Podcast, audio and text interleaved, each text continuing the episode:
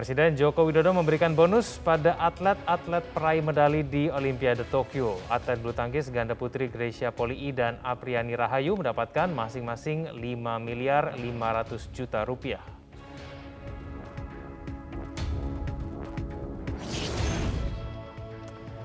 Pemenang tender seragam DPRD Tangerang menunjukkan tampilan baju yang dipesan yang ternyata bukan merek terkenal Louis Vuitton seperti yang dihebohkan sebelumnya.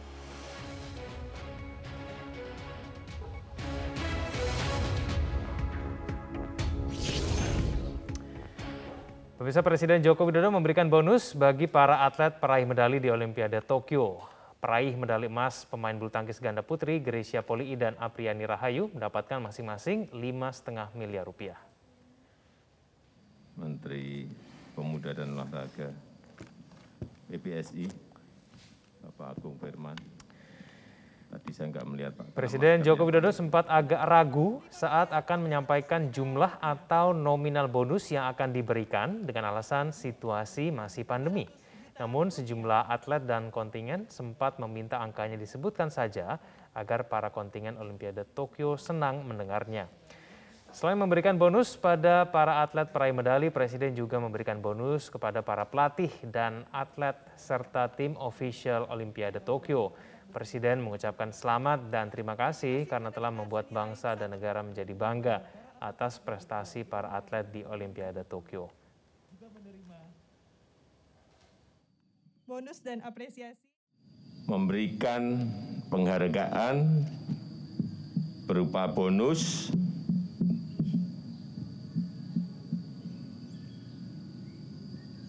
tapi mungkin angkanya tidak perlu saya sebut apakah perlu saya sebut perlu pak. Biar senang pak para atlet karena situasinya pandemi. Tapi nggak apa-apa ya saya sebut ya. Jadi untuk peraih medali emas 5,5 miliar rupiah kemudian peraih medali perak dua setengah miliar rupiah. Kemudian peraih medali perunggu satu setengah miliar rupiah. Keberhasilan Grecia Poli dan Apriani Rahayu meraih medali emas Olimpiade Tokyo 2020 juga mendapatkan apresiasi dari berbagai pihak. Bonus berupa uang miliaran rupiah, rumah, sapi, hingga jajan bakso gratis seumur hidup.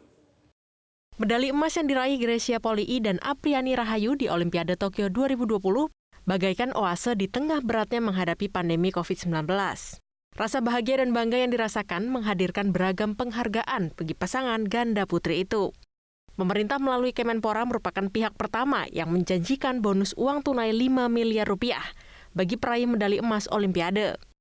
Namun melihat kesuksesan Grecia Apriani mengibarkan bendera merah putih di Tokyo, menggugah sejumlah pihak individu maupun swasta ikut memberi apresiasi. PBSI selaku induk organisasi bulu tangkis di tanah air siap memberikan bonus rumah bagi keduanya. Hadiah rumah dan sebidang tanah juga datang dari pemerintah daerah asal masing-masing. Bupati Konawe bahkan turut memberi tambahan 5 ekor sapi untuk Apriani.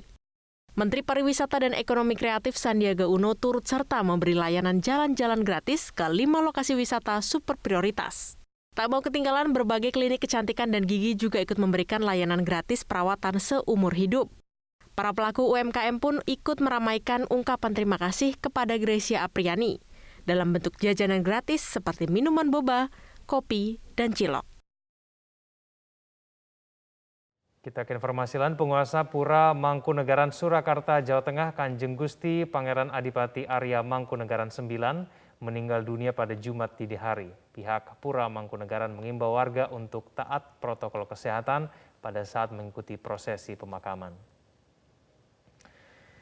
Sejumlah persiapan penyambutan jenazah terlihat di rumah duka Mangkunegaran 9 di Jalan Tirtayasa 1 nomor 9 Kebayoran Baru, Jakarta Selatan. Mobil jenazah dan iring-iringan juga terlihat untuk mengantar jenazah ke Surakarta, Jawa Tengah. Mangkunegaran 9 meninggal dunia pada Jumat dini hari tadi karena sakit jantung. Mangkunegaran 9 merupakan raja modern yang peduli akan perkembangan kesenian dengan menjadikan Pura Mangkunegaran sebagai pusat budaya Jawa. Sementara itu di Pura Mangkunegaran, Surakarta, persiapan prosesi penyambutan jenazah dan pemakaman telah dilakukan. Rencananya jenazah Mangkunegaran 9 akan disemayamkan di Pura Mangkunegaran sebelum dimakamkan pada hari Minggu di Astana Girilayu, Matesi, Karanganyar, Jawa Tengah. PLT Pengageng Kabupaten Monropuro Suprianto Waluyo mengimbau warga untuk selalu taat pada protokol kesehatan pada saat mengikuti prosesi pemakaman Mangkunegaran 9. Heboh seragam DPRD Kota Tangerang yang diduga hendak menggunakan merek mahal LV atau Louis Vuitton dibantah oleh CV Adi Prima Sentosa, perusahaan pemenang tender penyedia baju dinas DPRD Kota Tangerang. Perusahaan tersebut meradang karena tender yang sudah mereka menangi tiba-tiba dibatalkan gara-gara heboh di publik. Perusahaan itu mengklaim pihaknya hanya menyediakan bahan kainnya saja dan bukan bahan kain Louis Vuitton. CV Adi Perima Sentosa akan menggugat Pemkot Tangerang karena membatalkan kontrak secara sepihak.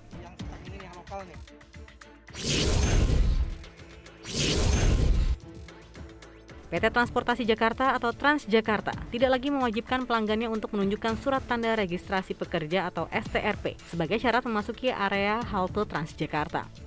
Namun, calon pengguna bus Transjakarta kini diwajibkan untuk menunjukkan sertifikat vaksinasi COVID-19. Sebelum memasuki area halte, pelanggan dapat menunjukkan bukti telah divaksinasi COVID-19, baik yang sudah dicetak maupun melalui aplikasi Peduli Lindungi pada ponsel.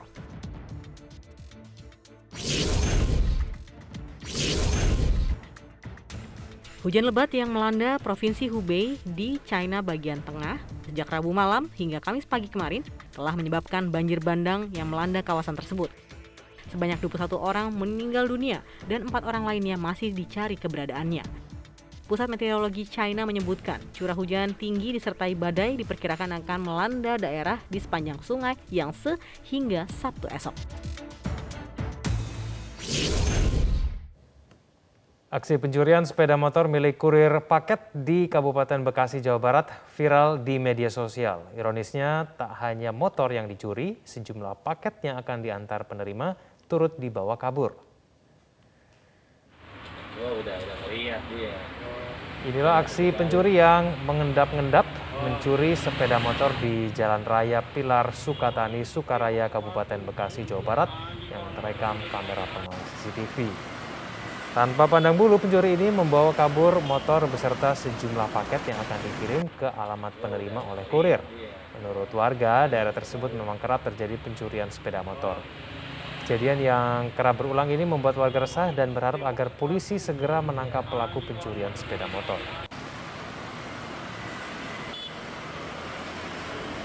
Pas kita lagi sibuk-sibuknya, itu saya lihat CCTV kayak ada orang yang uh, jalan terus kayak pas mau ngambil motornya saya baru mau maling maling. Terus saya teriak mbak itu mbak maling. Terus banyak langsung ngejar kan om. Tapi pas banyak ngejar sampai ke Alfamart sana gak nyanda karena itunya yang yang biasanya jalannya rame itu sepi om. Biasanya macet kan sepi tapi ini bener-bener sepi banget dan lolos sampai ke jalan raya yang pilar itu om Polda Metro Jaya akhirnya menangguhkan penahanan Dr. Richard Lee yang ditetapkan sebagai tersangka dalam kasus dugaan akses ilegal dan penghilangan barang bukti dalam kasus pencemaran nama baik yang dilaporkan oleh artis Kartika Putri. Meski bebas, dokter kecantikan sekaligus influencer ini masih diproses secara hukum dan dijerat dengan pasal 30 Undang-Undang ITE dengan ancaman hukuman 8 tahun penjara.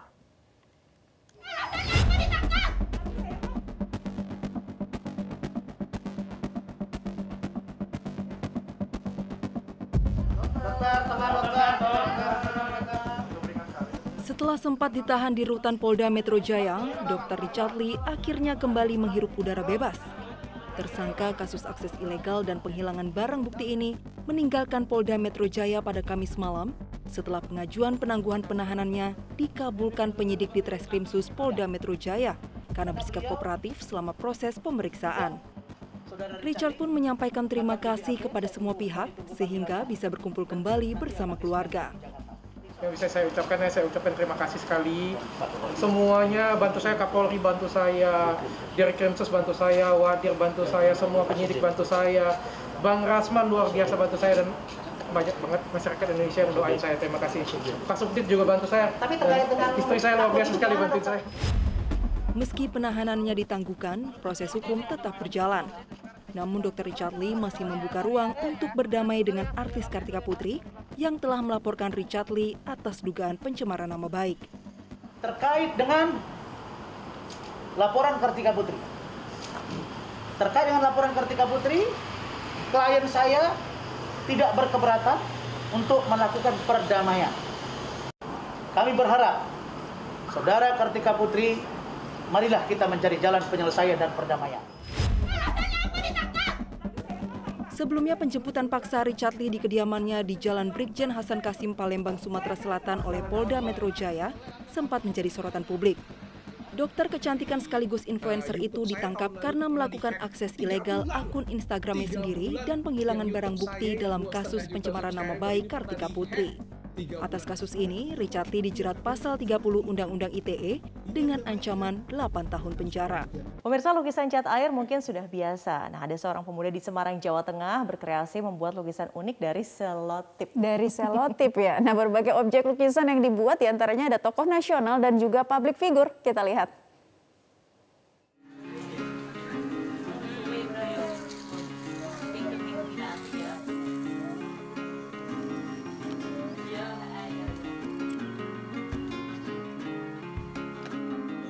Terlahir memiliki kekurangan terkadang bisa menyulitkan dalam beraktivitas.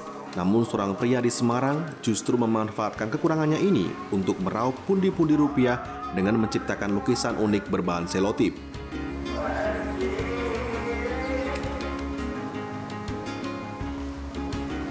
Adalah Muklisin Susilo yang terlahir buta warna.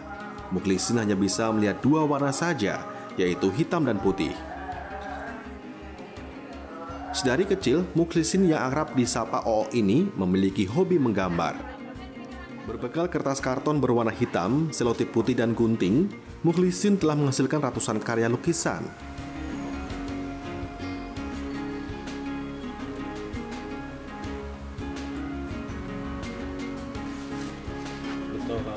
Beragam lukisan wajah dan objek alam telah dihasilkan, mulai dari gambar tokoh-tokoh nasional seperti Soekarno, Gus Dur hingga artis Deddy Corbuzier. Bahkan kali ini Muklisin tengah menyelesaikan lukisan objek wajah Presiden Joko Widodo dan Wakil Presiden Ma'ruf Amin. Pembuatan satu karya seni lukis selotip menghabiskan waktu kurang lebih satu jam. Lukisan-lukisan selotip karya Muklisin mendapatkan pesanan dari masyarakat luas. Lukisan tersebut dipasarkan melalui media sosial. Saya sudah bisa membedakan warna mas untuk menggambar. Nah untuk lebih menyiasati saya buta warna saya menggunakan selotip. Kita lihat eh, karakter wajahnya para tokoh-tokoh mas. Salah, ya salah satunya Bapak Jokowi. Biasa kita patok 250 ribu mas.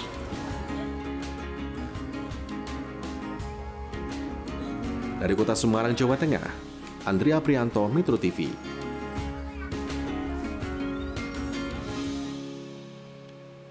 Pemirsa dan juga Naila ya. pernah mendengar istilah Cana Barca tidak? Kebetulan memang belum pernah. Apa iya. sih itu? Tidak ada kaitannya dengan Barca Barcelona loh ya, oh. yang sudah ditinggal Lionel Messi. Jadi Cana Barca itu adalah ikan tren ya. Kalau kita lihat hmm. kemarin trennya adalah ikan cupang ya, menjadi hmm. primadona ikan hias di kala pandemi COVID-19. Nah saat ini adalah yang bernama Cana Barca atau ikan gabus. Ya ampun ternyata. ternyata ikan gabus. Nah ini yang sedang banyak dicari masyarakat pemirsa. Ikan predator air tawar ini berasal dari India dan harganya bisa mencapai puluhan juta rupiah. Apa ya kira-kira yang membuat Cana Barca ini banyak diminati? Berikut liputan selengkapnya untuk Anda.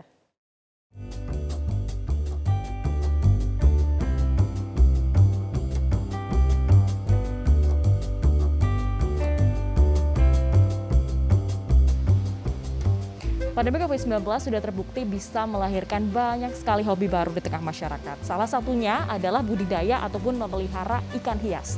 Nah, apabila kemarin sudah banyak sekali masyarakat yang menggandrungi untuk memelihara ikan cupang, sekarang ternyata ada tren baru di mana masyarakat ini uh, hobi untuk memelihara ikan yang diimpor langsung dari India yakni ikan cana. Dan katanya ikan ini bisa berharga hingga puluhan juta rupiah. Sekilas ikan sepanjang 30 cm ini terlihat seperti ikan pada umumnya. Namun siapa sangka ikan berwarna abu gelap dan berbintik ini memiliki nilai jual 29 juta rupiah. Adalah ikan cana barca.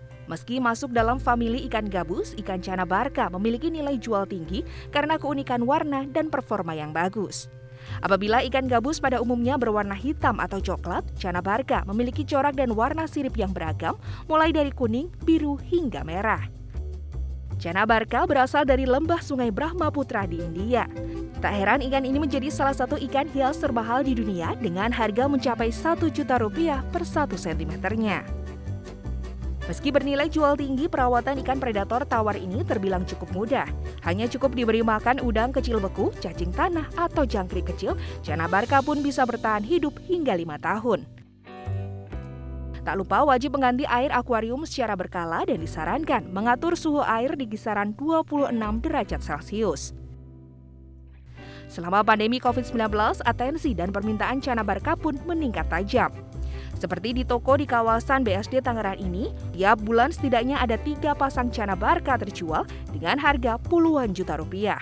Dari performanya ya, terus dari warnanya, uh, langkanya itu, terus uh, dari fisiknya juga bagus kayak gitu. Jadi beda sama ikan-ikan gabus lainnya. Kalau melihat dari demandnya selama pandemi ini trennya bagaimana? Trennya benar-benar luar biasa, naik banget kalau buat uh, jenis-jenis cana, apalagi cana barca ini uh, dibandingin sama sebelumnya? Sama sebelumnya uh, kalau sebelum pandemi sih udah ada, tapi uh, nggak setrending ini. Karena kan selama di rumah aja mungkin orang-orang itu bosen mau ngeliat apa, terus nggak bisa ngapa-ngapain. Pada akhirnya orang-orang uh, itu pada minat yang namanya jenis-jenis cana. Meski menarik banyak peminat, saat ini cana barca masih tergolong langka di Indonesia. Karena tak jarang para pembeli harus memesan dengan sistem pre-order karena harus didatangkan langsung dari India dan memakan waktu hingga dua minggu. Jadi bagaimana? Anda siap untuk berogoh kocek untuk Cana Barca ini?